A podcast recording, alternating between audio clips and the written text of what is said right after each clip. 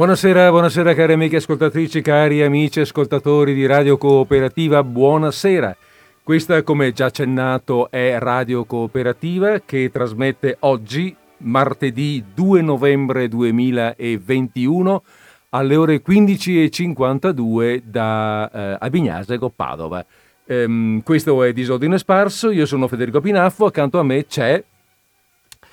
Buonasera a tutti, sono Enrico Grandesso, molti di voi già mi conoscono e oggi sono ospite, come succede alcune volte all'anno, di Federico. Pronti a partire.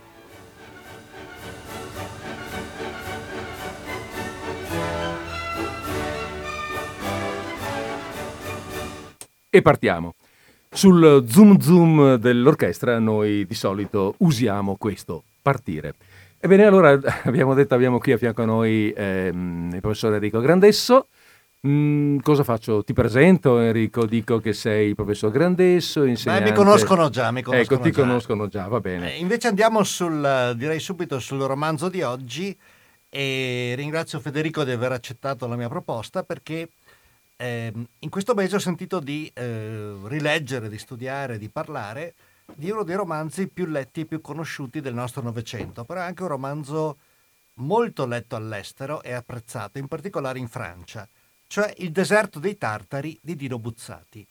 Un romanzo che è uscito nel 1940 e che eh, molti considerano il capolavoro del grande scrittore bellunese.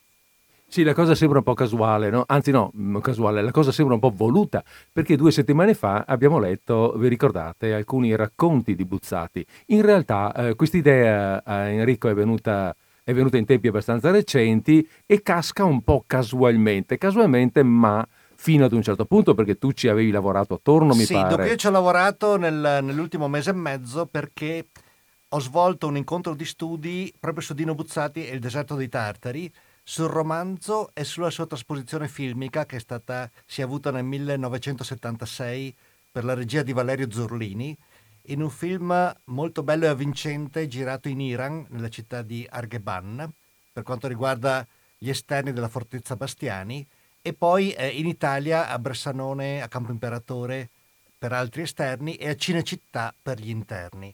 È stato un film eh, all'epoca ehm, di cui si è molto parlato.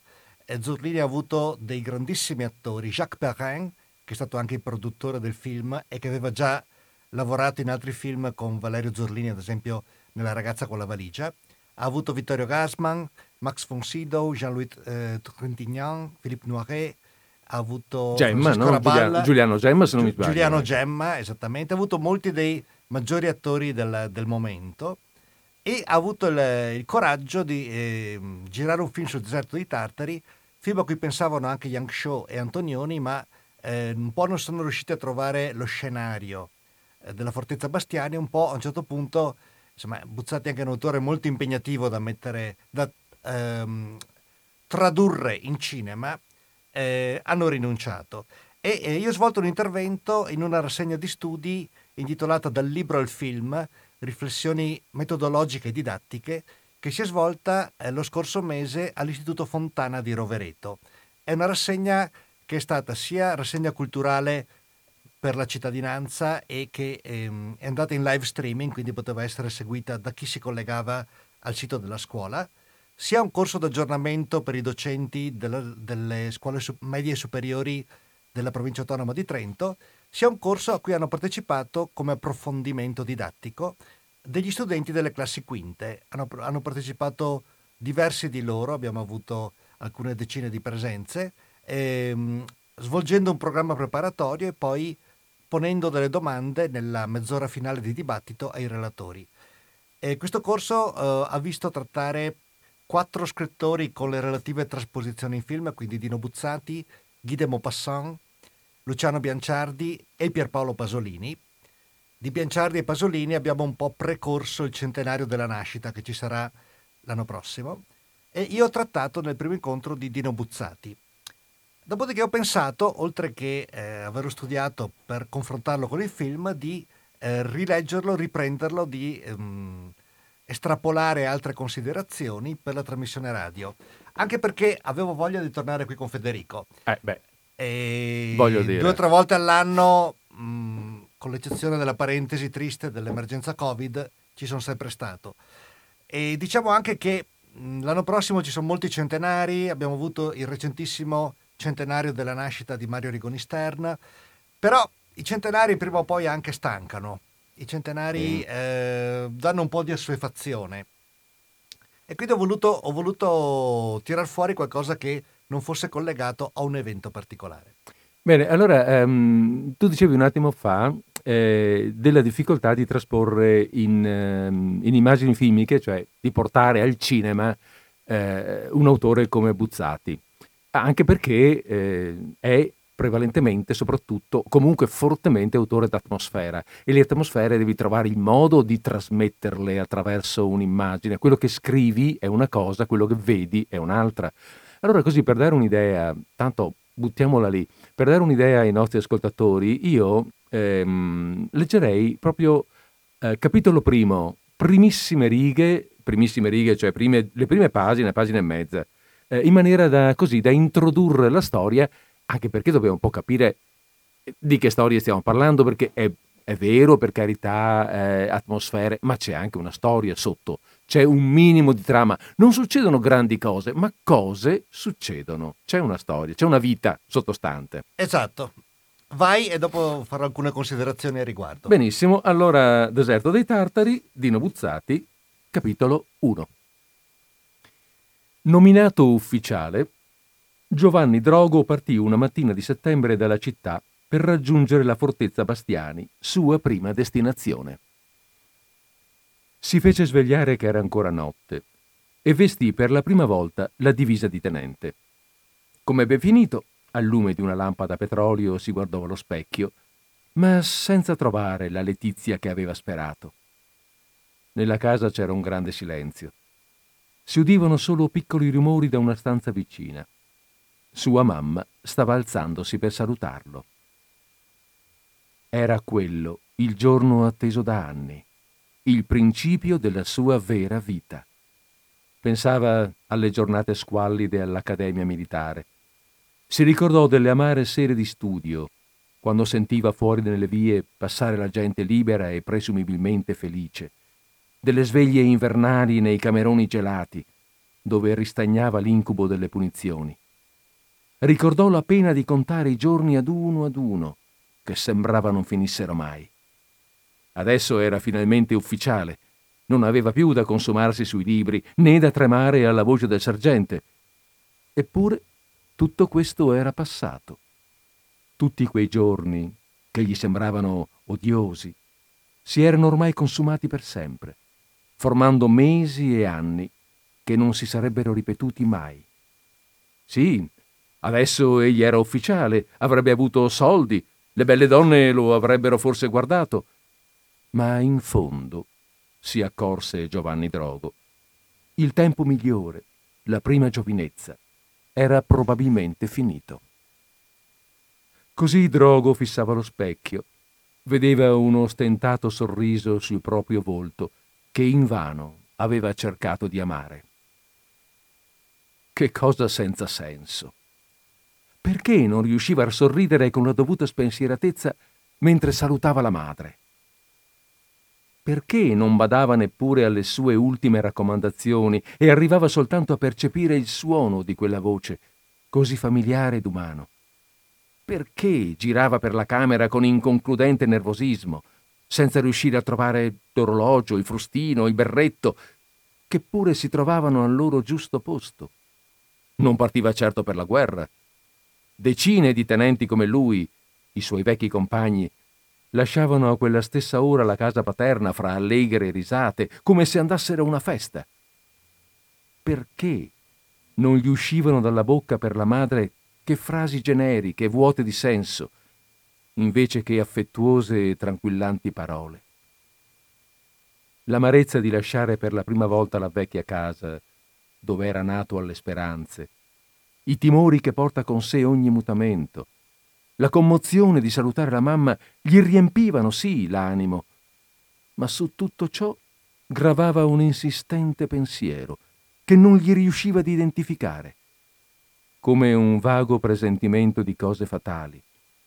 quasi egli stesse per cominciare un viaggio senza ritorno.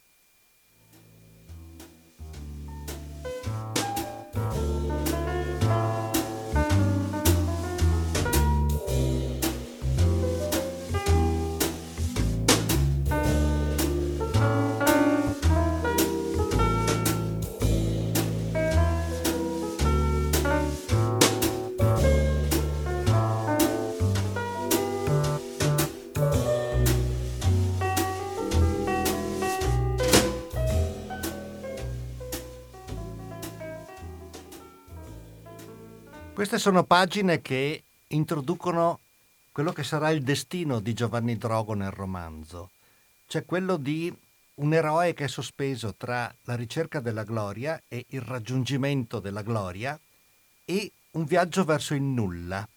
Lo vedremo durante la puntata. Quello che ci tenevo a dire però è una cosa. Allora, giustamente Federico ha ricordato che Dino Buzzati è uno scrittore di atmosfere e anche un, un grande eh, vorrei dire, una, uno scrittore che sa scavare, che sa penetrare molto bene nelle psicologie, nei dubbi, nelle ansie dei personaggi. E uno scrittore che è dotato di una grande sincerità tematica, un po' come Cesare Pavese. E probabilmente per questo piace molto nell'adolescenza come piace nella prima gioventù, anche se a dire il vero a lettori di tutte le età. E ehm, Buzzati anche per questo motivo è difficile da rendere al cinema. Sto pensando a un altro film eh, tratto da un romanzo che aveva preceduto Il deserto dei Tartari. Il romanzo è ehm, Il segreto del Bosco Vecchio, romanzo che è stato eh, tradotto in, in, cinema da eh, Ermanno Olmi, con un protagonista d'eccezione che è stato eh, Paolo Villaggio. E ehm, questo romanzo eh, era molto molto particolare, era un romanzo di impianto favolistico, eh, un, con una componente fantastica molto forte e anche Olmi eh, non sempre è riuscito, a mio parere, pur con la sua maestria, a rendere nel modo dovuto certi silenzi e certi eh, passaggi della natura. Per quanto riguarda il deserto dei Tartari, Jacques Perrin, che è stato il, uno dei produttori del film, è stato un film di produzione italo-franco-tedesca e che conosceva bene Zorlini perché aveva recitato con lui più volte, ha dichiarato Valerio Zorlini sapeva entrare nel cuore dei personaggi e degli attori, sapeva far entrare nell'interiorità eh, di chi recitava, di chi interpretava dei personaggi, in particolare dei personaggi molto ben segnati, molto ben marcati come gli ufficiali della Fortezza Bastiani. E probabilmente è stato il regista adatto per, per questo film.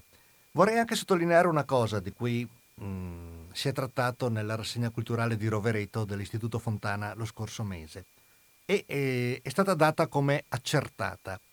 Cioè, ehm, a volte le persone vanno a vedere un film e dicono ma sai ha rispettato abbastanza fedelmente la trama, oppure no, è molto diverso dal libro, oppure preferisco il romanzo o preferisco il film. Ma attenzione, un film sarà sempre molto diverso dal romanzo, sarà sempre un'interpretazione con degli aspetti di diversificazione, perché un film ha un'altra natura, un film ha le immagini, ha i suoni, ha la pellicola un film ha un altro tipo di ritmo, di sonorità, di ehm, paesaggi che si alternano, di sì, no, mi, mi, chiami un po' a una, in un certo senso a, a, a um, sottolineare, a richiamare, mi, mi, svegli un'idea, e cioè, eh, certo, eh, diversi, è un diverso modo di comunicare.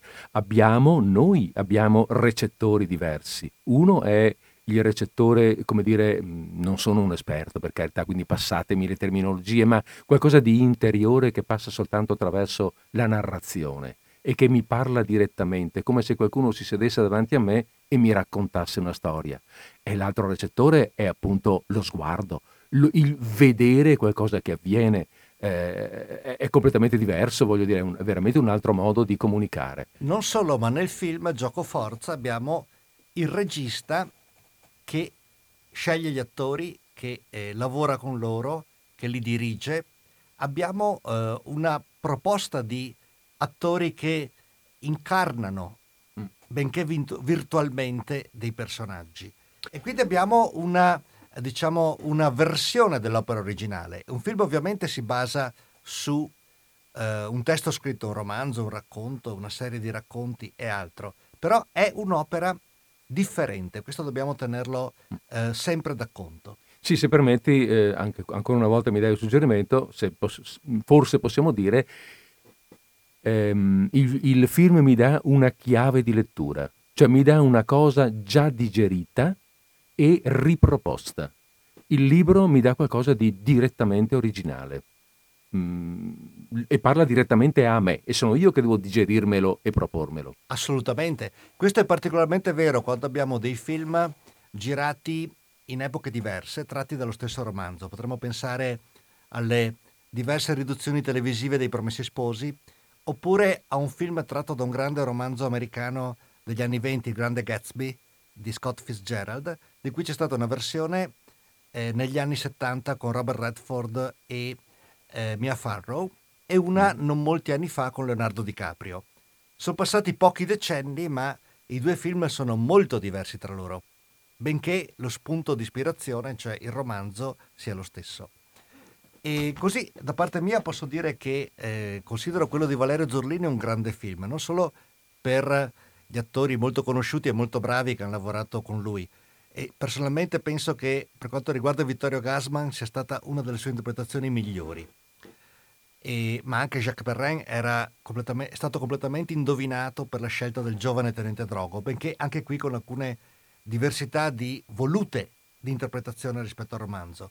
Ed è un film che vi consiglio di, di vedere, dovreste poterlo trovare su eh, internet o eventualmente su DVD, perché eh, vale la pena comunque eh, avere questo confronto. Lo consiglio a tutti i nostri ascoltatori, sia quelli in diretta, sia agli amici di Facebook eh, che non, sono, non, seguono dal Veneto o dal Pordenonese e che so eh, ci seguiranno in registrata.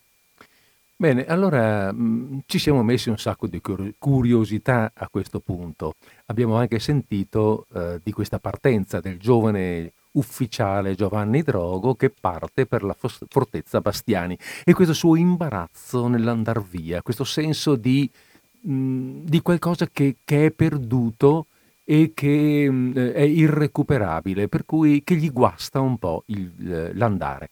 Quando arriva al, sul luogo, un luogo particolarmente lontano, deserto, vabbè, poi un po' alla volta eh, si costruirà. Quando arriva lì vorrebbe tornare subito indietro, però accetta di fermarsi per quattro mesi. Perché dice, ma meglio così, sa tornare subito indietro, no? fai anche brutta figura, no? Va bene, resterò qui quattro mesi. E scrive una lettera alla mamma.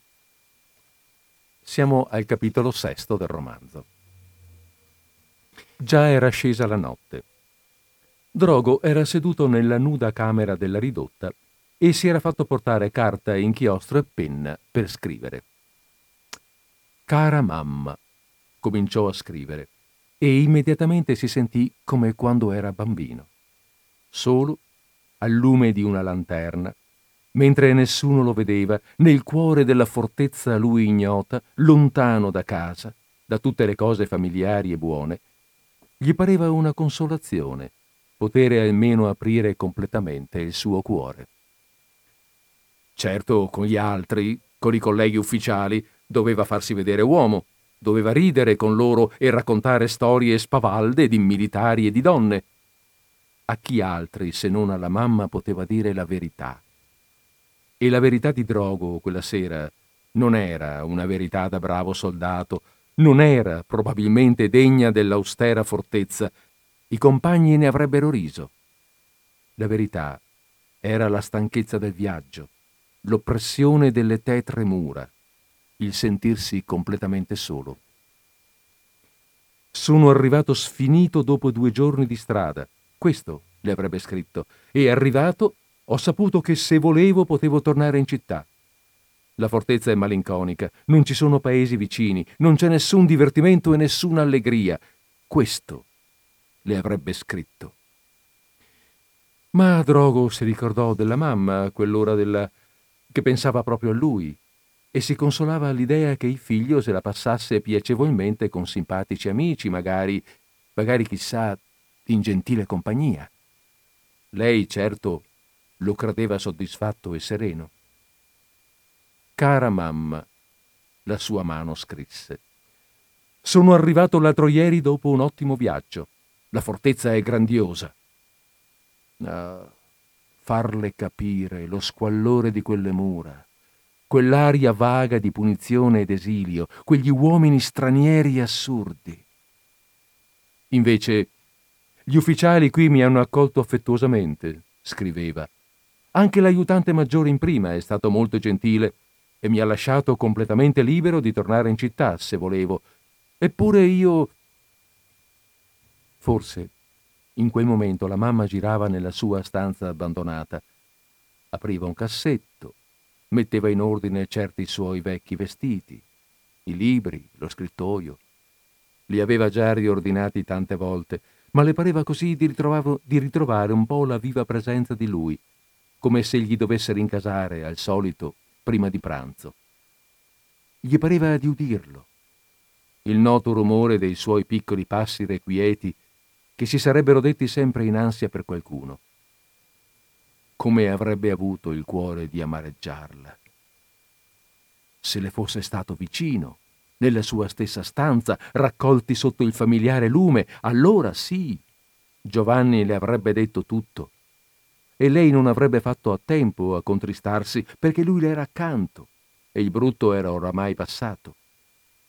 Ma così da lontano, per lettera, seduto accanto a lei, dinanzi al camino, nella rassicurante tranquillità dell'antica casa, allora sì, le avrebbe parlato del maggiore Matti e delle sue insidiose blandizie, delle manie di Tronk. Le avrebbe detto come stupidamente avesse accettato di rimanere quattro mesi e probabilmente entrambi ci avrebbero riso sopra. Ma come fare così da lontano? Eppure io, Drogo scriveva, ho creduto bene per me e per la carriera restare qualche tempo quassù. La compagnia poi è molto simpatica, il servizio facile e non faticoso. E la sua stanza, il rumore della cisterna, l'incontro col capitano Ortiz e la desolata terra del nord? Non aveva da spiegarle i ferrei regolamenti della guardia, la nuda ridotta in cui si trovava? No Neppure con la mamma poteva essere sincero. Nemmeno a lei confessare gli oscuri timori che non gli lasciavano pace.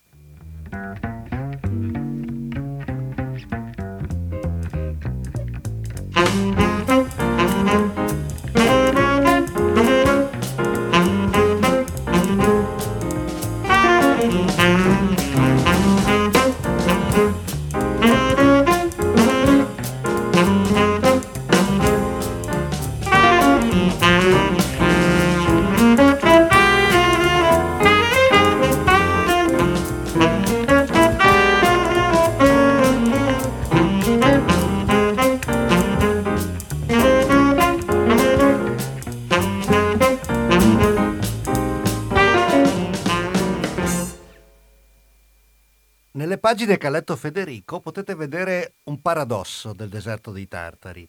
Prima vi ho parlato della sincerità tematica di Buzzati.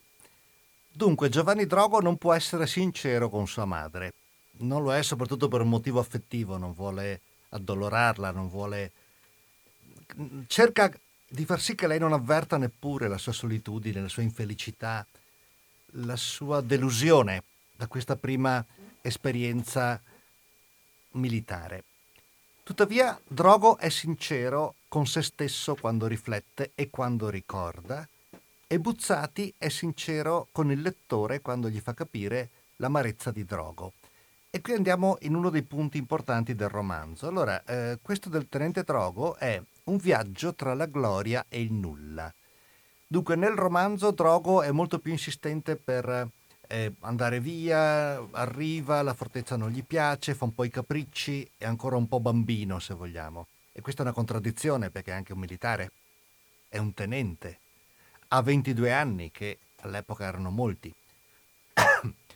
Nel film Jacques Perrin impersona, diretto da Zurlini, impersona più un tenente drogo che un bravo ragazzo, eh, attento a salutare nel modo dovuto e con il rispetto dovuto ai superiori, eh, un attimo emozionato quando viene accolto a cena la prima volta nel circolo ufficiali e è attento anche a imparare bene tutto ciò che riguarda eh, questa sua prima nomina. Dunque, da un lato Drogo va eh, nella frontiera più ardua dell'impero, ai confini dell'impero, dove c'è un deserto e al di là del deserto ci sono i tartari, cioè una popolazione barbara. Tartari ha una netta assonanza con barbari.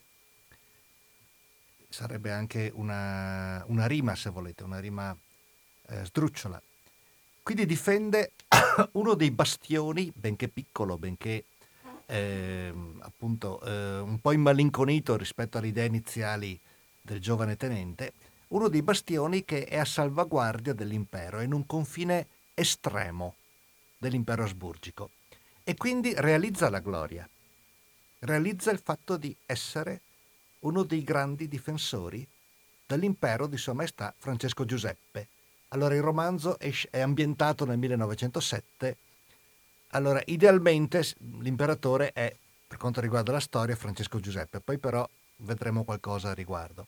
Dall'altra parte il suo è un viaggio verso il nulla, perché la vita della caserma è una vita totalmente ripetitiva, con gli alzabandiera, con le marce, con i cambi della guardia, con i pranzi e le cene a circolo ufficiali, con eh, le solite quattro chiacchiere, con un ambiente che eh, sa molto da convento più che da caserma e che è un ambiente dove ci sono un gruppo di uomini solitari che pensano in genere a quando se ne andranno via e in realtà più lo pensano più rimangono.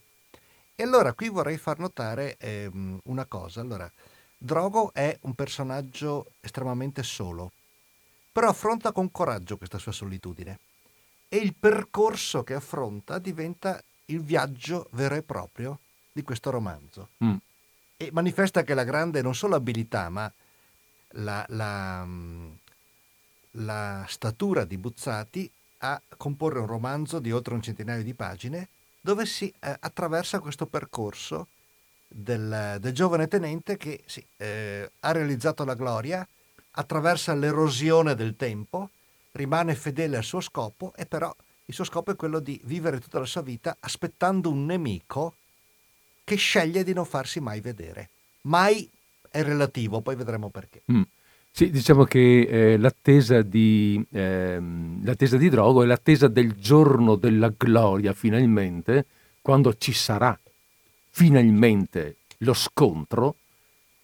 È uno scontro che viene perennemente, stancamente rinviato e nel capitolo 10 si spiega perché dopo aver accettato quei quattro mesi proprio perché, come dire, perché di sì, alla fine al monotono ritmo del servizio quattro mesi erano bastati per invischiarlo. Abitudine. Era diventato per lui il turno di guardia, che le prime volte pareva insopportabile peso. A poco a poco aveva imparato bene le regole, i modi di dire, le manie dei superiori, la topografia delle ridotte, i posti delle sentinelle, gli angoli dove non tirava vento, il linguaggio delle trombe.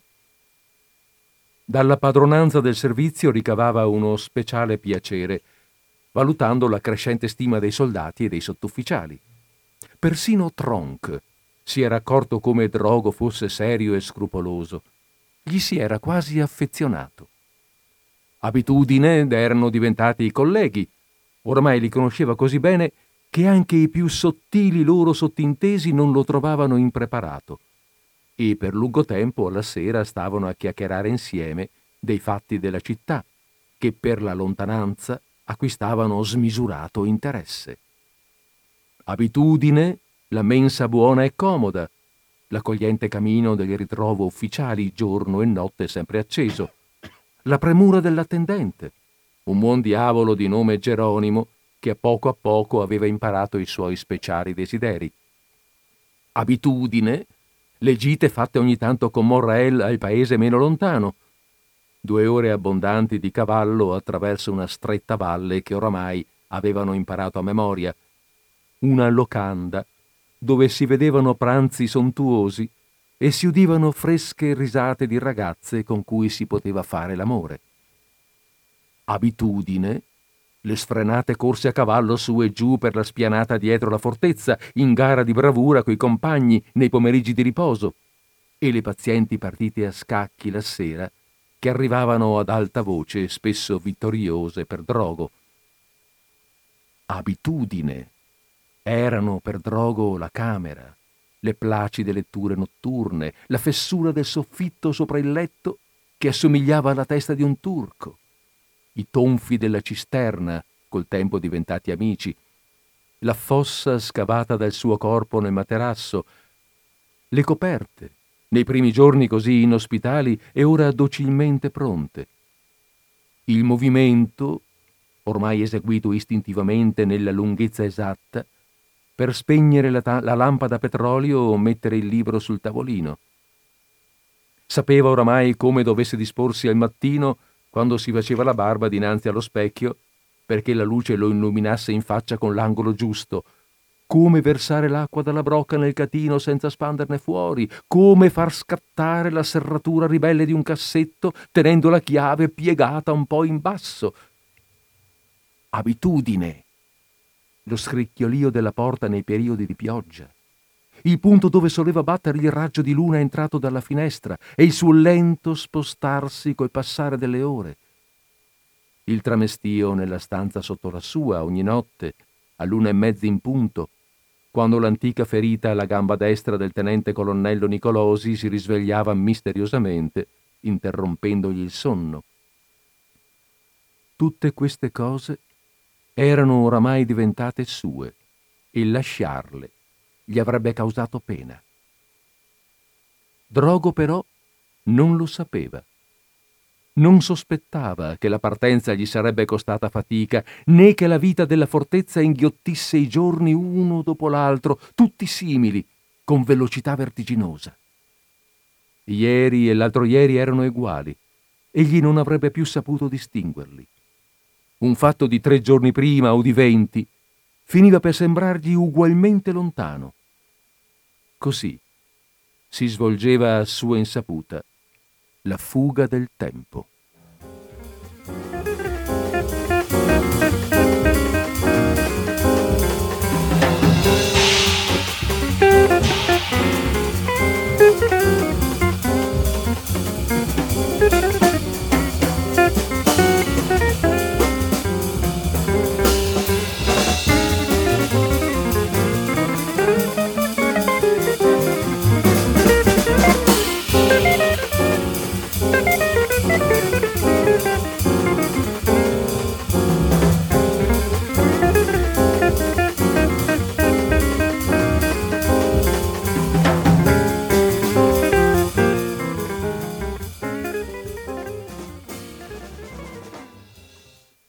Brano che ci ha letto Federico vediamo eh, l'insorgere di due tematiche che sono state due grandi tematiche, una della modernità, cioè dal, dall'Ottocento ai giorni nostri, e una in particolare del Novecento.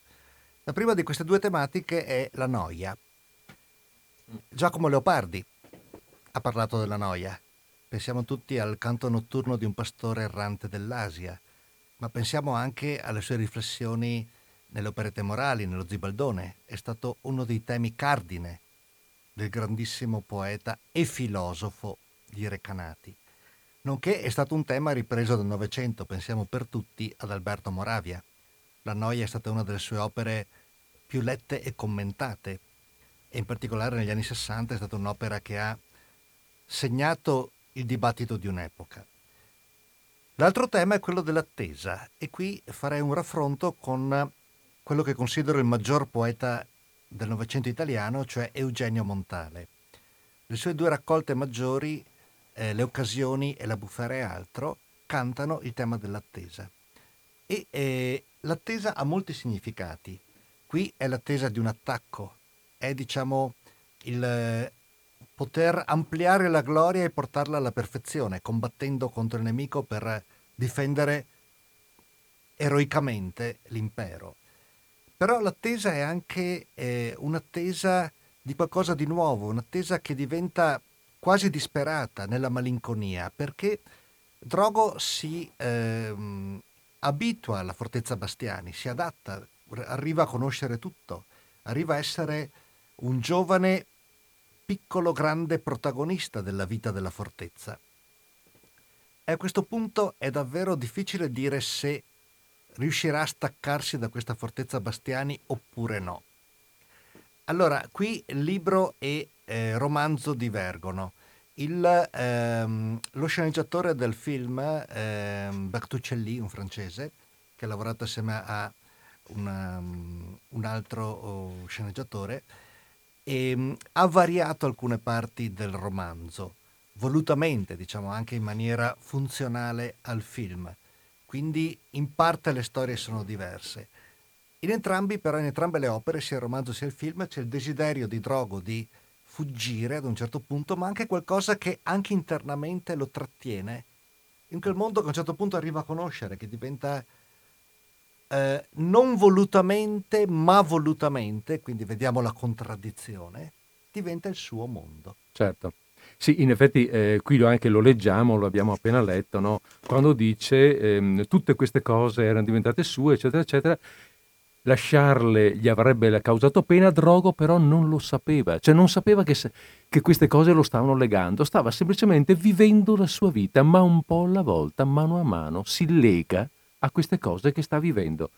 O meglio, queste cose che, che sta vivendo lo legano, senza che lui se ne renda ben conto. E questo è un altro punto di grandissimo interesse di questo romanzo. Cioè il romanzo fa vedere come Drogo eh, che in pratica quando parte è alla fine della sua adolescenza, benché 22 anni, ripeto, eh, cento e passa anni fa fossero già un'età matura, Drogo piano piano diventa uomo. Mm, esatto. C'è una maturazione interiore, professionale, ehm, si fa fatica a dire spirituale per Buzzati che era fondamentalmente ateo, però una maturazione interiore e Buzzati è molto attento a questi a questi aspetti dell'interiorità, del, de, dei passaggi dal bambino al ragazzo, dal ragazzo all'uomo. Qui devo ricordare come quello che è stato a suo tempo un piccolo grande editore veneto, Bino Rebellato, che aveva pubblicato eh, una, dei racconti di Dino Buzzati negli anni 50 e lo aveva conosciuto ad una cena con lui quando eh, insomma, molto emozionato di avere eh, di fronte a me un uomo che aveva conosciuto tantissimi scrittori, poeti italiani, stranieri, pittori, artisti di, di, di vario tipo e in parte aveva anche pubblicato le loro opere o le aveva eh, esposte in mostre se si trattava di opere d'arte. Gli, gli, chiesi, ma dimmi Bino, tu che hai conosciuto Dino Buzzati, dammi una, una risposta a pelle. Chi era per te Buzzati? E lui mi ha risposto un ragazzo. E questa è una risposta eh, molto emblematica che si può anche rapportare a, a molti aspetti di, eh, dei suoi romanzi e spesso anche dei suoi racconti. I racconti naturalmente sono più brevi, hanno un'altra eh, struttura, ma in questo romanzo mm. vediamo Drogo che eh, cresce e possiamo dire matura, si sviluppa, possiamo dire diventa uomo, Qualcuno potrebbe anche dire poi invecchia o diventa vecchio. Ci sono molte possibilità. È un romanzo eh, che apre a, diver- a, diverse, a, diverse, possibilità, a diverse, a diverse vicende interiori. Certo, l'esperienza della fortezza è ciò con cui deve confrontarsi. Sì, volevo anche appunto um, collegarmi a quello che hai appena detto, questo, questo viaggio questo viaggio di Drogo che è il viaggio della sua vita sostanzialmente, perché lì eh, arriva e lì concluderà poi appunto lungo questo percorso della sua vita, questo viaggio che è per certi versi, ed è qui un po' l'aspetto delle atmosfere dicevamo, di cui dicevamo prima, ma nelle quali ci possiamo riconoscere se ci stiamo un po' attenti, eh? ognuno pensando per sé, voglio dire, cambiando le situazioni. Questo fatto che la vita ti passa eh, in attesa di qualcosa che arriverà o non arriverà, ma tu non te ne rendi nemmeno conto. È il famoso discorso che ci facciamo tutti, eh? ogni tanto ci guardiamo, oh, arrivati a un certo punto della vita, diciamo, ma come è passato sto tempo? Ma hai visto come passa il tempo? Eh, Hai visto? Drogo non se ne rende conto. E eh, scusate se e c'è ogni tanto eh, la sottolineatura che, che ritorna, ritorna continuamente questa sottolineatura sul tempo che passa nel romanzo. Eh, ne abbiamo appena letto uno adesso dove dice così si svolgeva a sua insaputa la fuga del tempo. Eh, una pagina dopo dice che in lui c'è il consolante pensiero che avrebbe sempre fatto in tempo a partire, ma noi abbiamo appena capito che questo consolante pensiero invece via via si sta, sta diventando nulla, sta diventando eh, irreale. E poi più, la pagina dopo, quanto tempo davanti. Eh, finché è giovane, questo sta, sta sentendo drogo. Quanto tempo davanti, quando voglio me ne vado e via via invece l'abitudine lo sta legando a quel posto. E infatti qui vorrei sottolineare ancora due cose rapidamente, Federico. Una è eh, un certo senso paterno che ha Buzzati verso il suo personaggio. Ora è vero che i personaggi sono un po' figli e figlie dello scrittore. Qui però c'è una, un tocco quasi carezzevole a volte con cui eh, l'autore più esperto del giovane tenente cerca di condurlo un po', quasi di consolarlo in alcuni momenti. E ehm, oltre a questo c'è eh, diciamo, una delle molte contraddizioni che eh, sono interne al romanzo, che, che, contribuiscono a dar vita, a dare solidità in un senso oh, forte a un romanzo che poi ha anche la leggerezza della prosa. Buzzati, che come sapete è stato un grandissimo giornalista, ha vissuto tutta la sua vita, ha lavorato tutta la vita al Corriere della Sera, fino a diventare anche il direttore per alcuni anni della Domenica del Corriere, che eh, era stata, ehm, io lo ricordo quando era piccolo negli anni 60, ma anche prima era stato un settimanale di una certa rilevanza. Buzzati, scrivendo molto, aveva imparato una certa scioltezza di esposizione nella scrittura. Però qui il, il, una contraddizione è quella che eh, Drogo eh, punta alla gloria, ha una, ha una, missione nella sua vita. Pur essendo un militare ha, e pur essendo Buzzati ateo, il suo concetto di missione è quasi sacrale, cioè eh, concepisce questa grandezza del suo, della, del suo voler fare qualcosa.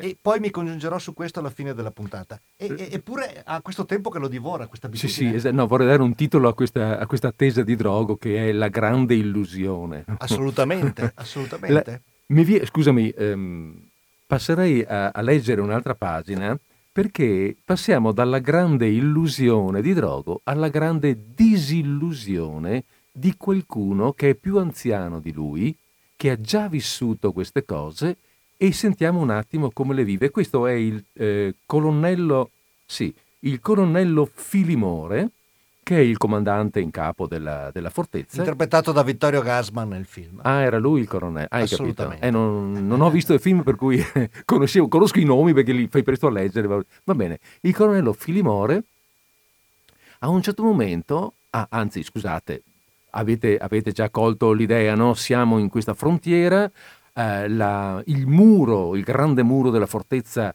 sta chiuso tra due, in, nella gola di una montagna, dall'altra parte il deserto dei Tartari, vuoto, nudo da sempre e per sempre. Improvvisamente, in fondo, in fondo, lontano, lontano, si vede una fila scura. Forse sono i Tartari che avanzano. E lo dicono anche al colonnello Filimore. Per di più, era una splendida giornata di ottobre, il sole limpido, l'aria leggera, il tempo più desiderabile per una battaglia.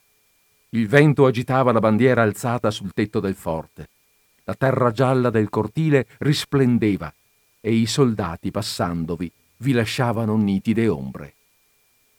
Una bella mattina, signor colonnello. Ma il comandante faceva chiaramente capire che preferiva rimanere solo e quando non c'era più nessuno nell'ufficio andava dallo scrittoio alla finestra, dalla finestra allo scrittoio, senza saper decidersi. Si aggiustava senza motivo i baffi grigi, mandava lunghi sospiri, come proprio dei vecchi, esclusivamente fisici. Oramai la striscia nera degli stranieri più non si scorgeva sul piccolo triangolo di pianura visibile dalla finestra segno che essi si erano fatti sotto, sempre più vicini al confine. In tre-quattro ore forse sarebbero stati ai piedi delle montagne. Ma il signor colonnello continuava a pulire con il fazzoletto, senza motivo, le lenti dei suoi occhiali. Sfogliava i rapporti accumulati sul tavolo. L'ordine del giorno da firmare, una richiesta di licenza, il modulo giornaliero dell'ufficiale medico, un buono scarico della selleria. Che cosa aspetti, signor colonnello? Il sole è già alto. Perfino il maggiore Matti, entrato poco fa, non nascondeva una certa apprensione, perfino lui, che non crede mai in niente. Fatti almeno vedere dalle sentinelle un piccolo giro sulle mura. Gli stranieri, ha detto il capitano Forze, che è andato a ispezionare la ridotta nuova, si distinguono oramai uno per uno e risultano armati. Portano sulle spalle fucili, non c'è tempo da perdere. Filemore invece vuole aspettare. Saranno soldati, quegli stranieri, lui non nega, ma quanti sono? Uno ha detto 200, un altro 250. Gli hanno fatto inoltre presente che se quella è l'avanguardia, il grosso sarà almeno di 2000 uomini. Ma il grosso non si è ancora visto. Potrebbe darsi che non esista nemmeno.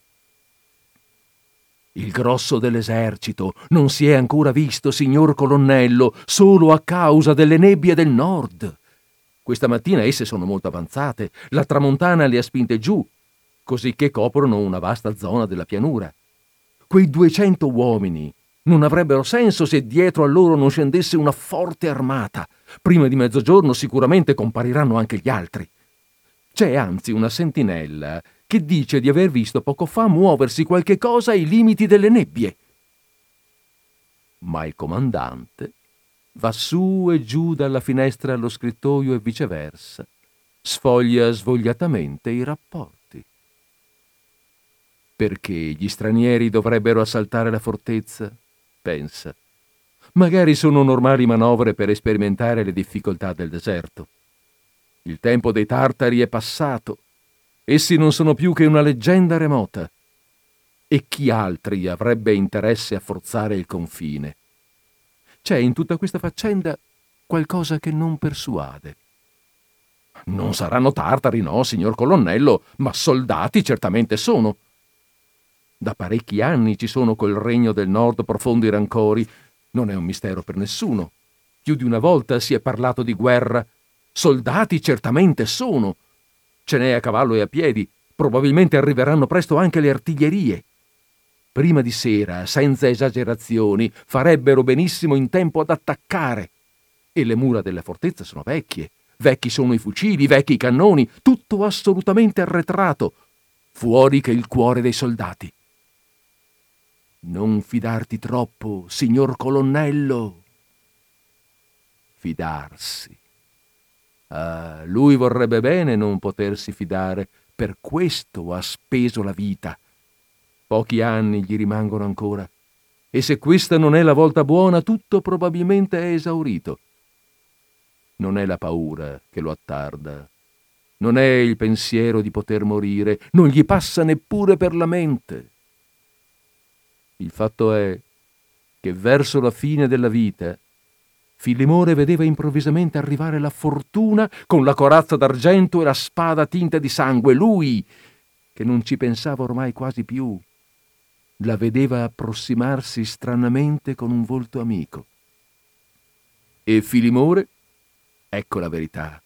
Non osava muoversi verso di lei e rispondere al suo sorriso. Troppe volte si era ingannato. Adesso basta. Gli altri, gli ufficiali della fortezza, le erano subito corsi incontro facendole festa.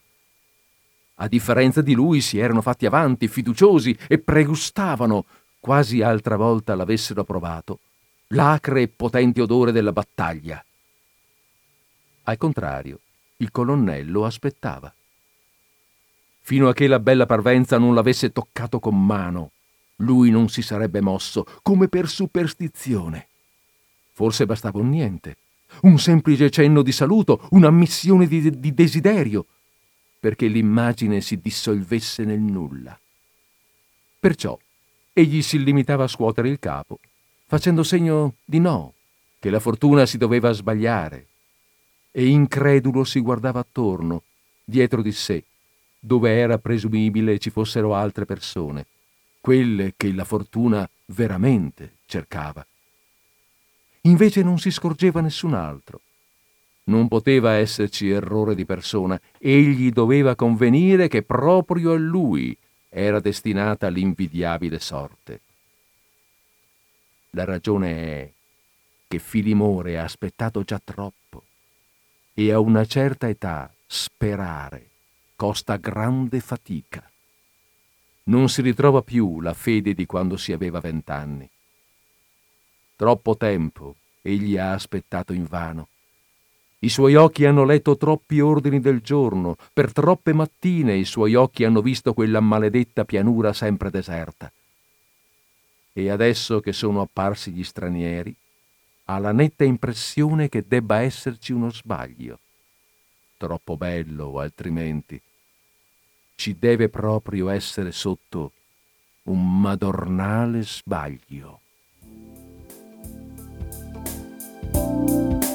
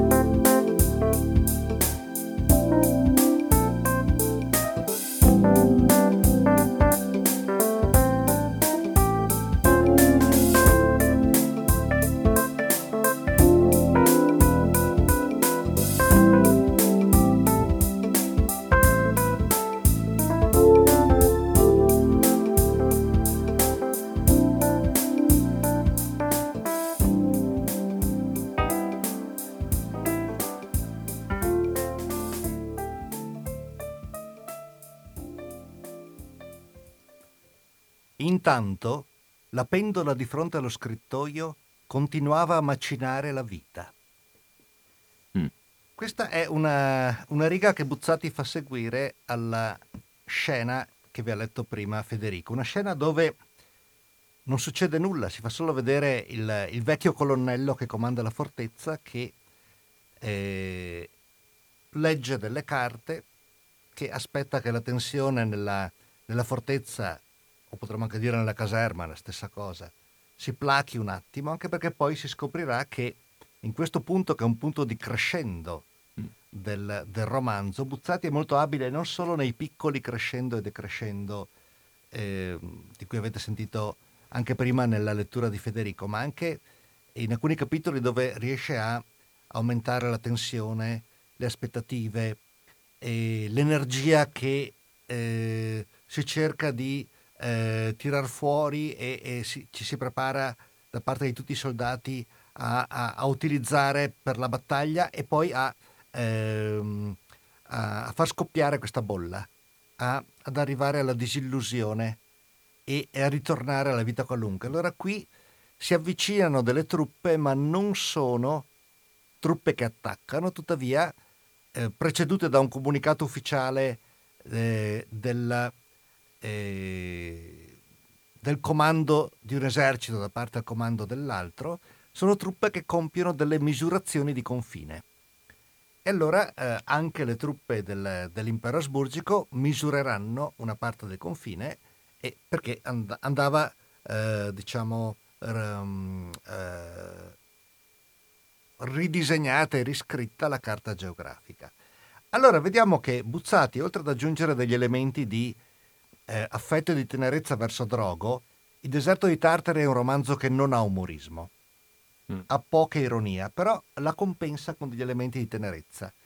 Eh, quando parla di Filimor, che è uno dei saggi, è uno dei soldati più esperti, degli ufficiali più esperti anche per la sua età, eh, della caserma, unisce la sua saggezza, le sue riflessioni sulla vita, sulla vecchiaia, Buzzati scrive questo romanzo quando non è vecchio, lo pubblica quando ha 34 anni, nel 1940, lui era nato nel 1906, però ha osservato molto bene, si è posto molti interrogativi, ha eh, creato magistralmente questi personaggi.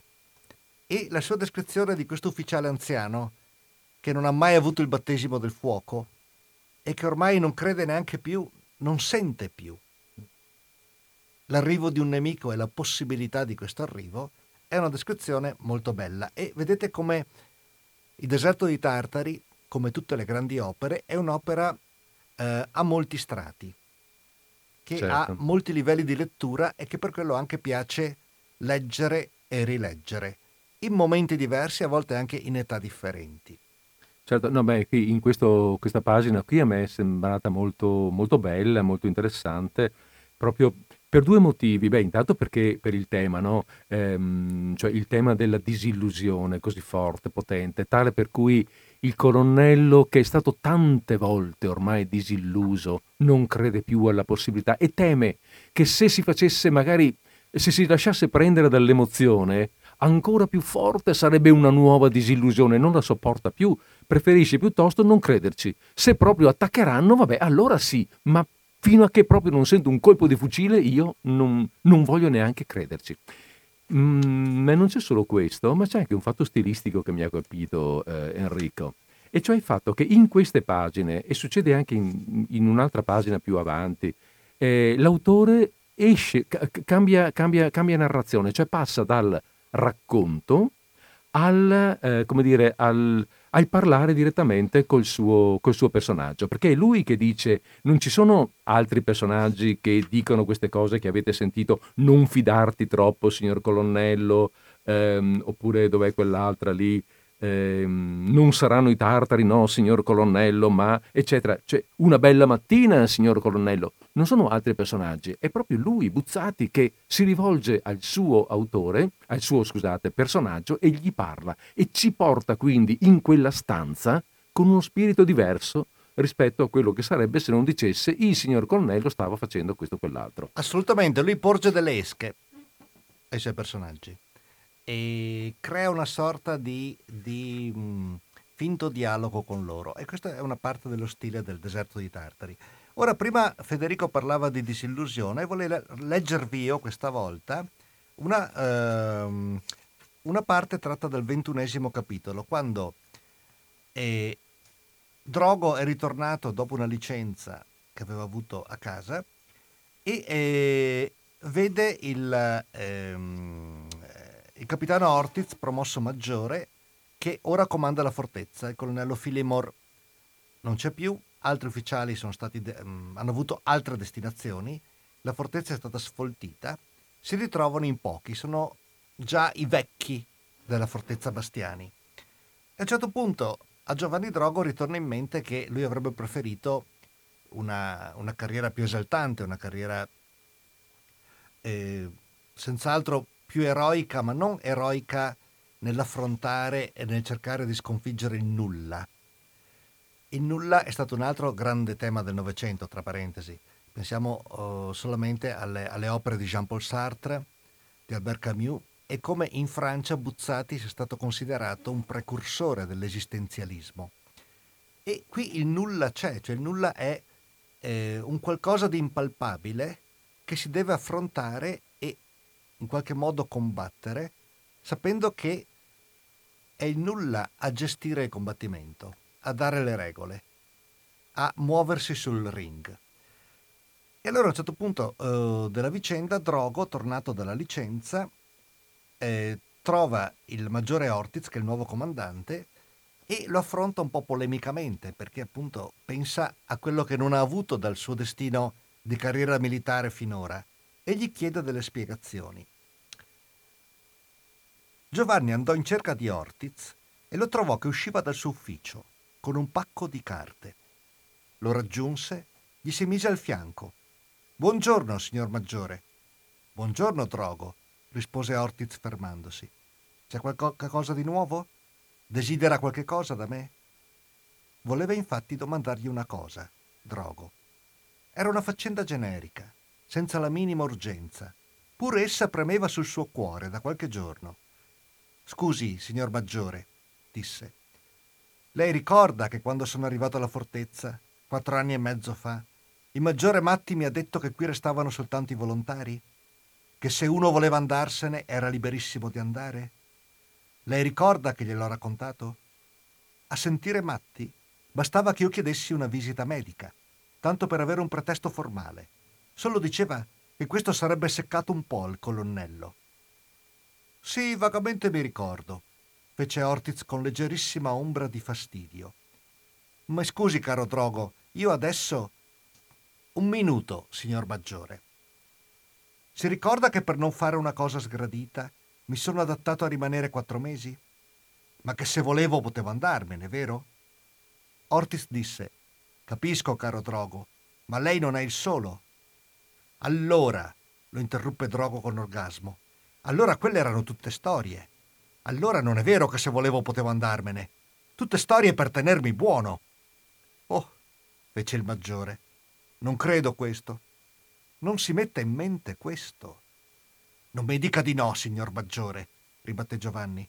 Vuole pretendere che Matti dicesse la verità?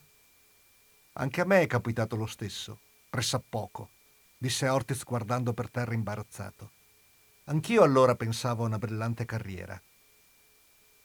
Erano fermi in uno dei grandi corridoi e le loro voci risuonavano tristemente fra i muri, perché il luogo era nudo e disabitato. Allora non è vero che qui tutti gli ufficiali siano venuti dietro domanda. Tutti obbligati a restare come me. Non è così, forse? Ortiz taceva, giocherellando con il puntale della sciabola in una fessura del pavimento di pietra. E quelli che dicevano di essere loro a voler restare qui, Tutte storie allora? insisteva Drogo. E perché nessuno ha mai avuto il coraggio di dirlo? Forse non è proprio come dice lei, rispose Ortiz. Qualcuno c'è che ha veramente preferito rimanere. Pochi ne convengo, ma qualcuno c'è stato. Chi? Mi dica un po' chi, fece Drogo vivamente. Poi si trattenne di colpo. Oh, scusi, signor Maggiore, aggiunse, io a lei naturalmente non pensavo, sa come succede quando si parla. Ortiz sorrise. Ah, non lo dicevo per me, sa. Probabilmente anch'io sono rimasto qui d'ufficio. I due si mossero, camminando insieme, e passarono davanti alle piccole finestre oblunghe, chiuse da inferriate. Di là si scorgeva la nuda spianata dietro la fortezza, i monti del sud, i vapori grevi della valle. E allora, riprese Drogo dopo un silenzio, allora tutti quegli entusiasmi, quelle storie dei tartari, non è che ci sperassero veramente, allora. Ah, altro che se ci speravano, disse Ortiz. Ci credevano, effettivamente. Drogo scosse il capo. Io non ci capisco. Parola che vuole che le dica, disse il maggiore. Sono storie un po' complicate. Quassù è un po' come in esilio. Bisogna pure trovare una specie di sfogo. Bisogna ben sperare in qualche cosa. Ha cominciato uno a mettersi in mente. Si sono messi a parlare di tartari. Chissà chi è stato il primo. Drogo disse, forse anche per il posto, a forza di vedere quel deserto. Certo, anche il posto, quel deserto, quelle nebbie in fondo, quelle montagne, non si può negare. Anche il posto contribuisce effettivamente. Tacque un momento, pensando. Poi riprese, come parlando a se stesso. I tartari, i tartari. Da principio sembra una stupidaggine, naturalmente. Poi si finisce a crederci lo stesso. Almeno a molti è successo così, effettivamente. Ma lei, signor Maggiore, perdoni, lei ci io è un'altra cosa, disse Ortiz. La mia è un'altra età. Io non l'ho più velleità di carriera. Mi basta un posto tranquillo. Lei invece, tenente, lei ha tutta la vita davanti. Fra un anno, un anno e mezzo al massimo, lei sarà trasferito. Lose your nerve.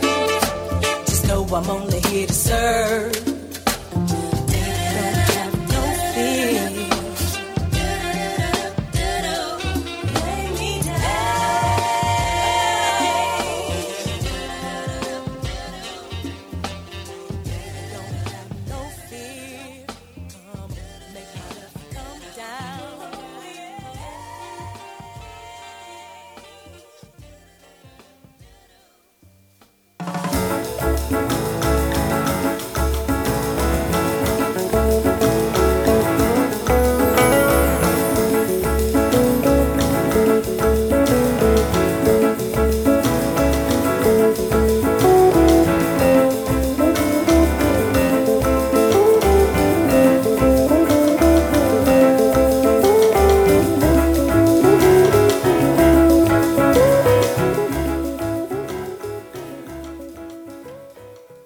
Il capitano Ortiz, che poi diventa maggiore, che poi... Il capitano Ortiz è la prima persona che eh, Drogo incontra mentre va, eh, mentre sale alla fortezza. E vi vorremmo proporre questo incontro. E poi ve ne proponiamo un altro di incontro, ma eh, partiamo da questo. Allora, eh, scusate, siamo all'inizio della storia, eh, facciamo un passo indietro e lui, il nostro amico Giovanni Drogo, a, a, a, cavallo del suo cavallo, in mezzo a gole di montagna, sta lentamente da solo andando verso il luogo dove sa, gli hanno indicato, troverà questa benedetta fortezza. All'alba, riprendendo la via, si accorse che sull'opposto versante del vallone, a uguale altezza, c'era un'altra strada e poco dopo vi scorse qualche cosa che si muoveva. Il sole non era ancora sceso fin laggiù e le ombre ingombravano le rientranze, impedendo di distinguere bene. Pure, affrettando il passo, Drogo riuscì a portarsi alla medesima altezza e constatò che era un uomo, un ufficiale a cavallo. Un uomo come lui, finalmente, una creatura amica con cui avrebbe potuto ridere e scherzare, parlare della prossima vita comune, di cacce, di donne, eh, della città, della città, che ora sembrava a Drogo relegata in un mondo lontanissimo. Stringendosi intanto la valle, le due strade si avvicinavano e Giovanni Drogo vide che l'altro era un capitano. Non si fidò sulle prime di gridare sarebbe parso inutile e irrispettoso. Salutò invece a più riprese portando la destra al berretto, ma l'altro non rispondeva. Evidentemente non si era accorto di Drogo. Signor capitano! gridò finalmente Giovanni vinto dall'impazienza e salutò di nuovo. Cosa c'è? rispose una voce dall'altra parte. Il capitano, fermatosi, aveva salutato con correttezza e ora chiedeva a Drogo ragione di quel grido. Non c'era nella richiesta alcuna severità. Si capiva però che l'ufficiale era rimasto sorpreso. Che cosa c'è? echeggiò ancora la voce del capitano, questa volta leggermente irritata. Giovanni si fermò, fece portavoce con le mani e rispose con tutto il fiato Niente. Desideravo salutarla. Era una spiegazione stupida quasi offensiva perché poteva lasciar pensare a uno scherzo. Drogo se ne pentì immediatamente. In che razza di ridicolo impiccio era mai andato a cacciarsi? Tutto perché non era capace di badare a se stesso. Chi è? gridò di rimando il capitano. Era la domanda temuta da Drogo. Quello strano colloquio da una parte all'altra della valle andava così assumendo il tono di un interrogatorio gerarchico spiacevole inizio, perché era probabile, se non certo, che il capitano fosse uno della fortezza. Comunque bisognava rispondere. Tenente Drogo! gridò Giovanni per presentarsi. Il capitano non lo conosceva. Non poteva con ogni probabilità afferrare il nome a quella distanza, ma parve quietarsi, poiché riprese il cammino facendo un segno d'intesa, come a dire che fra poco si sarebbero incontrati. Infatti, dopo mezz'ora, a una stretta della gola comparve un ponte. Le due vie si congiungevano in una. Molto più avanti, al capitolo 25, qui eravamo al 2, succede invece questo. Ecco, nel frattempo Giovanni Drogo da tenente è stato promosso a capitano. Adesso, mentre Drogo meditando cavalca sotto il sole per la ripida strada e la bestia già un po' stanca va al passo, adesso una voce lo chiama dall'altra parte della valle. Signor capitano! sentì gridare e voltato si scorse sull'altra strada, dalla parte opposta del burrone, un giovane ufficiale a cavallo. Non lo riconobbe, ma gli parve di, di distinguere i gradi di tenente e pensò che fosse un altro ufficiale della fortezza che ritornava, come lui, da una licenza.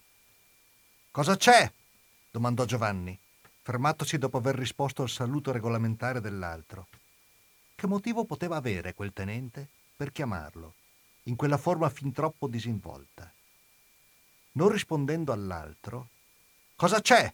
ripeté Drogo a voce più alta, stavolta leggermente risentita.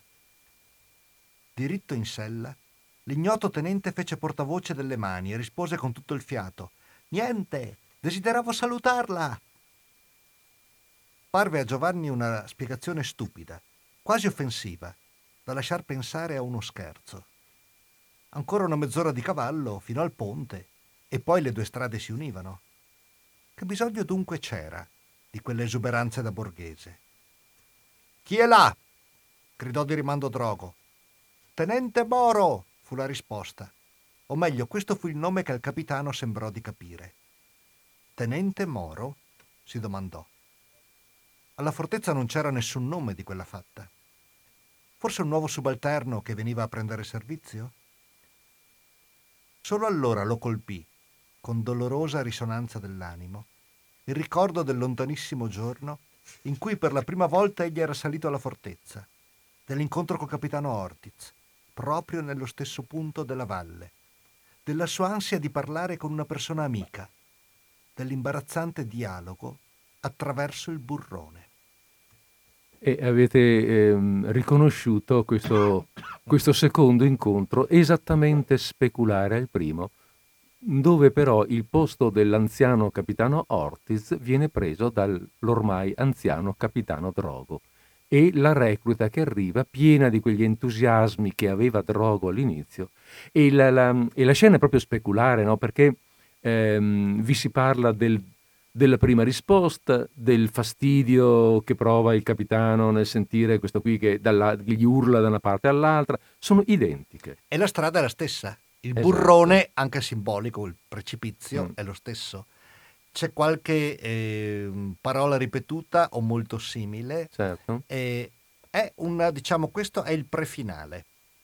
Mm. È la, diciamo, l'avvicendamento nella, nella ruota del tempo tra il giovane tenente Drogo e il capitano Drogo, che potrebbe anche essere maggiore o colonnello, comunque che sta avviandosi al termine del suo ciclo di esperienza nella fortezza Bastiani, che poi non è solo una eh, fortezza, perché come ha detto Giuseppe Manfridi, autore teatrale e scrittore, in un bel video che ha postato su internet, e sono alcune sue riflessioni dopo che in una notte insonne trascorsa poco dopo che era terminato il primo lockdown a causa del Covid-19 nel maggio del 2020, aveva riletto tutto il romanzo e col volto scavato mm, la mattina dopo ha ehm, postato alcune riflessioni molto belle, da uomo di grande cultura qual è, e ha ricordato che la fortezza Bastiani è la vita eh.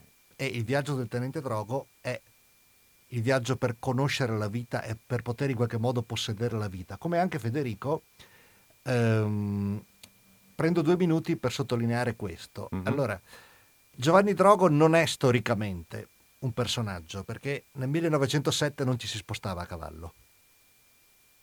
Allora, eh, Giovanni Drogo è l'eterno cavaliere, è ehm, Don Chisciotte, è Orlando, è Tancredi della Gerusalemme liberata, è l'eterno cavaliere, l'eterno uomo alla ricerca dell'eroismo, che eh, si dichiara disponibile, che si dichiara pronto, che si dichiara convinto di affrontare la vita, di combattere e di voler portare a compimento un'azione gloriosa per sé, per la sua patria, per eh, il suo popolo, e che però vuole affrontare la vita eh, da uomo in maniera forte, da eroe, per combattere e per vincere.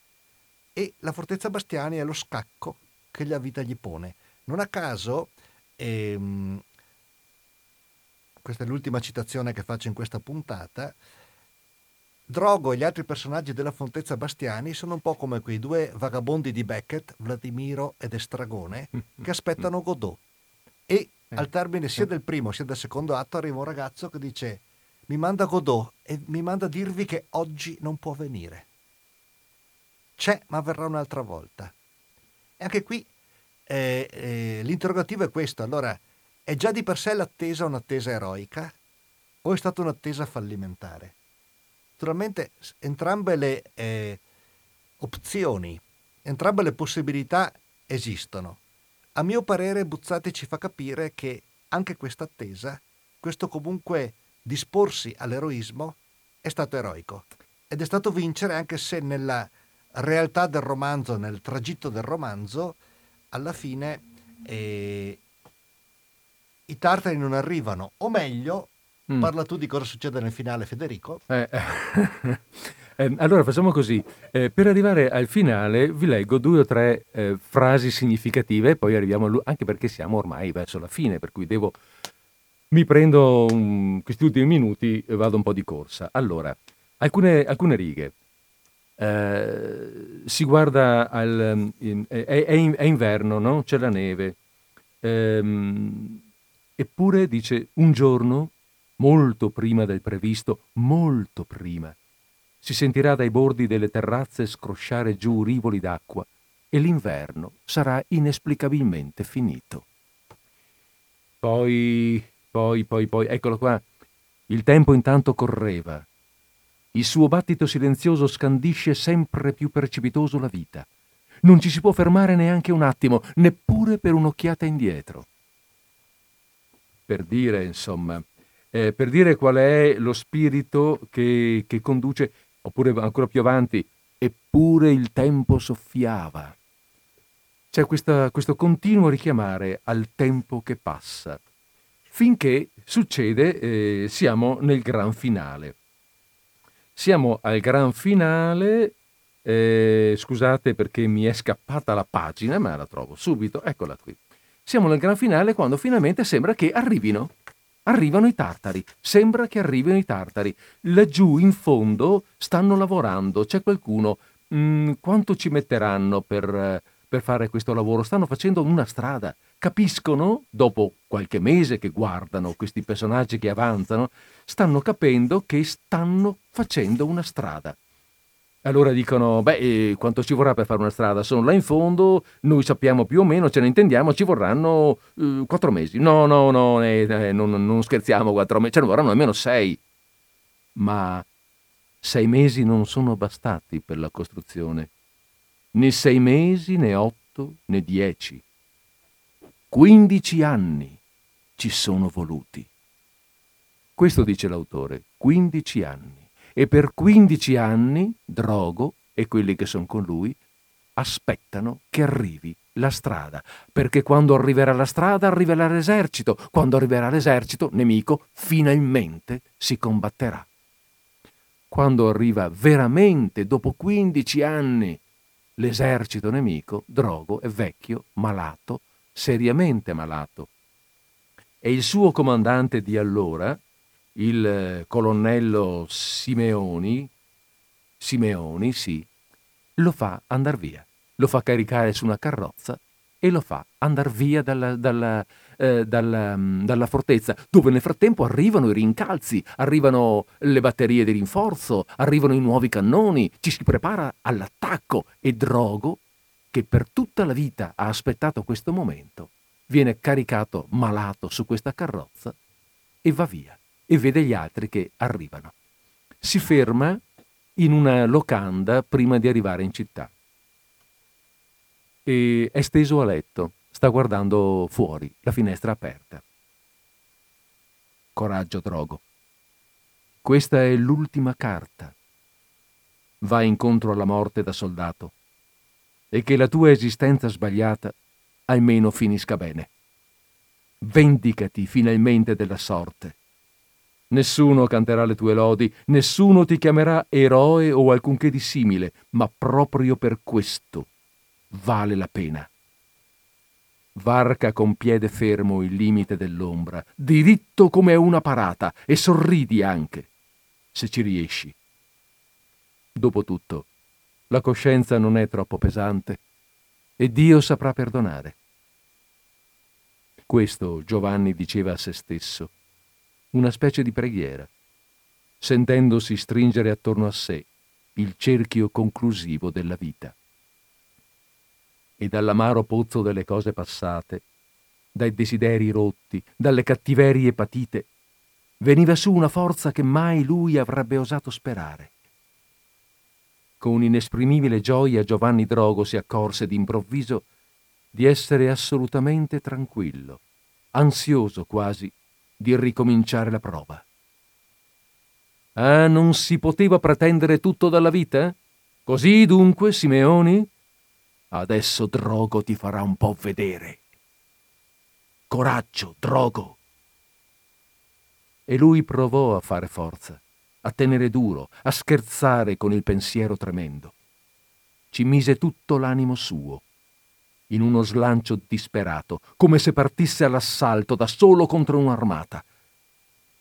E subitamente gli antichi terrori caddero, gli incubi si afflosciarono, la morte perse l'agghiacciante volto, mutandosi in cosa semplice e conforme a natura. Il maggiore Giovanni Drogo, consunto dalla malattia e dagli anni, povero uomo, fece forza contro l'immenso portale nero e si accorse che i battenti cadevano, aprendo il passo alla luce.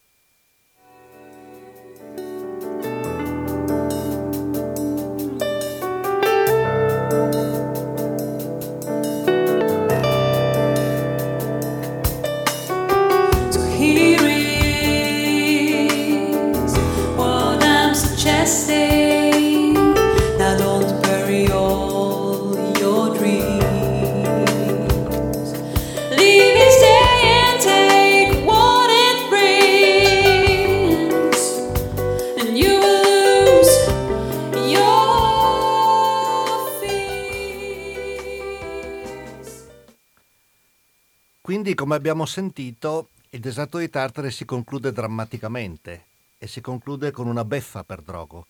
Quando i tartari finalmente attaccano, eh, il suo eh, compagno d'armi Simeon, la, lo, Simeoni lo, lo manda in una locanda e gli fa capire che deve essere solo lui a combattere. Drogo tuttavia è effettivamente malato, gravemente malato, cerca di resistere ma sta soccombendo alla malattia e sta per trapassare. A un certo punto però arriva una luce che eh, se vogliamo è un po' analoga a quella della morte di Ivan Illich di, di, di Tolstoi, anche se eh, in Tolstoi c'è un senso religioso molto, molto forte mentre eh, Buzzati è ateo. Tuttavia Buzzati parlando a Drogo, pur eh, riconoscendo che Drogo è un pover'uomo, è uno sconfitto per quanto riguarda il successo sotto i riflettori o il successo di un'impresa militarmente gloriosa, ci fa capire come è un personaggio che è riuscito a portare avanti con decoro, con onestà e con dignità il suo essere uomo verso una missione che si era posto. Quindi pur avendo subito lo scacco esistenziale, ha lottato, ha vissuto al meglio, compiendo quello che è stato il suo dovere, ma anche cercando di arrivare alla sua maturazione. E a mio parere questo, in ultima analisi, è, è il messaggio conclusivo di questo romanzo. Una storia, um, una storia eh, in qualche modo, come dire, eh, riassuntiva di un destino comune. Eh, perché poi certo i, le grandi aspirazioni di gloria del soldato sono anche raffigurabili, se vogliamo, negli obiettivi magari modesti, magari umani di ciascuno. Ognuno può guardare alla figura di Drogo eh, con un sentimento e sentirla, eh, e sentirla, in qualche modo in sé. Um, e, eh, e, magari, ecco, ehm, con tutto questo guardare indietro, il tempo che passa, sentirsi anche appunto stanco, sfinito, disilluso, ma c'è questa apertura finale, questa speranza finale, perché la vita è così, la vita va vissuta, o meglio, sì, la vita va vissuta bene accettandola per quello che è, sapendo quello che è. E Buzzati sembra anche dire che la natura dà eh, amarezza, dà contrasto, ma dà anche quella luce che appare nel finale del romanzo. E in effetti, eh, scusate, leggo questa riga che avevo già letto prima, quando dice la morte quando eh, a un certo momento Drogo si trova a guardare in faccia la morte e capire che sta morendo, dice la morte perse l'agghiacciante volto, mutandosi in cosa semplice e conforme a natura. Accettare il fatto che questo è il nostro destino e rendersi conto che la morte è, come si suol dire, evento della vita. Il compimento. Il compimento. E allora noi non possiamo... Con questo direi abbiamo concluso la nostra narrazione. Io saluto gli ascoltatori e vi do appuntamento per una, una nuova puntata quando sarà. Ecco, eh, eh, naturalmente però accompagniamo questa, questa conclusione con, un, con, il famoso consiglio, no? Per chi non avesse ancora letto Il deserto dei tartari di Dino Buzzati, prendetelo, perché leggetelo, perché vabbè, è vero che adesso noi ve l'abbiamo presentato, eh, ma adesso so già la storia, ma, ma, non è uno di quei libri che si leggono per vedere come va a finire, ormai lo sapete già, ma per lasciarsi proprio um, eh, trasportare dal racconto. E guardate anche il, il film, che è davvero un grande film, di Valerio Zurlini che magari quello è un po' più difficile perché bisogna andarselo a cercare, set- quando hai detto 76. Si trova, si trova. Si trova, va bene. E allora vi invitiamo alle due cose, va bene? A leggere prima il libro e a guardare dopo il film. Bene, allora noi abbiamo fatto le 17 e 19, fra 5 secondi, all'orologio di Radio Cooperativa abbiamo fatto in questo momento le 17 e 19 secondi, minuti. Eh, per cui abbiamo giusto il tempo per i saluti finali, abbiamo un minuto, la bellezza di un minuto di tempo per i saluti finali. Se guardiamo come fanno alcuni, alcune ehm, trasmissioni radio, i saluti si chiudono negli ultimi 5 secondi mangiandosi le parole per dire i nomi dei partecipanti. Noi invece ce la prendiamo un po', più comoda, Enrico, cosa dici? E allora, Assolutamente. E allora, come d'uso in questa trasmissione, con, eh, mm, eh, come dire, ehm, auguriamo a tutti una buona conclusione di giornata, una buona conclusione di settimana. Senz'altro. E eh, per quanto mi riguarda vi do appuntamento a martedì prossimo, stesso posto, stessa ora. E io rinnovo i saluti a tutti i nostri ascoltatori. Buona conduzione d'ascolto con Radio Cooperativa.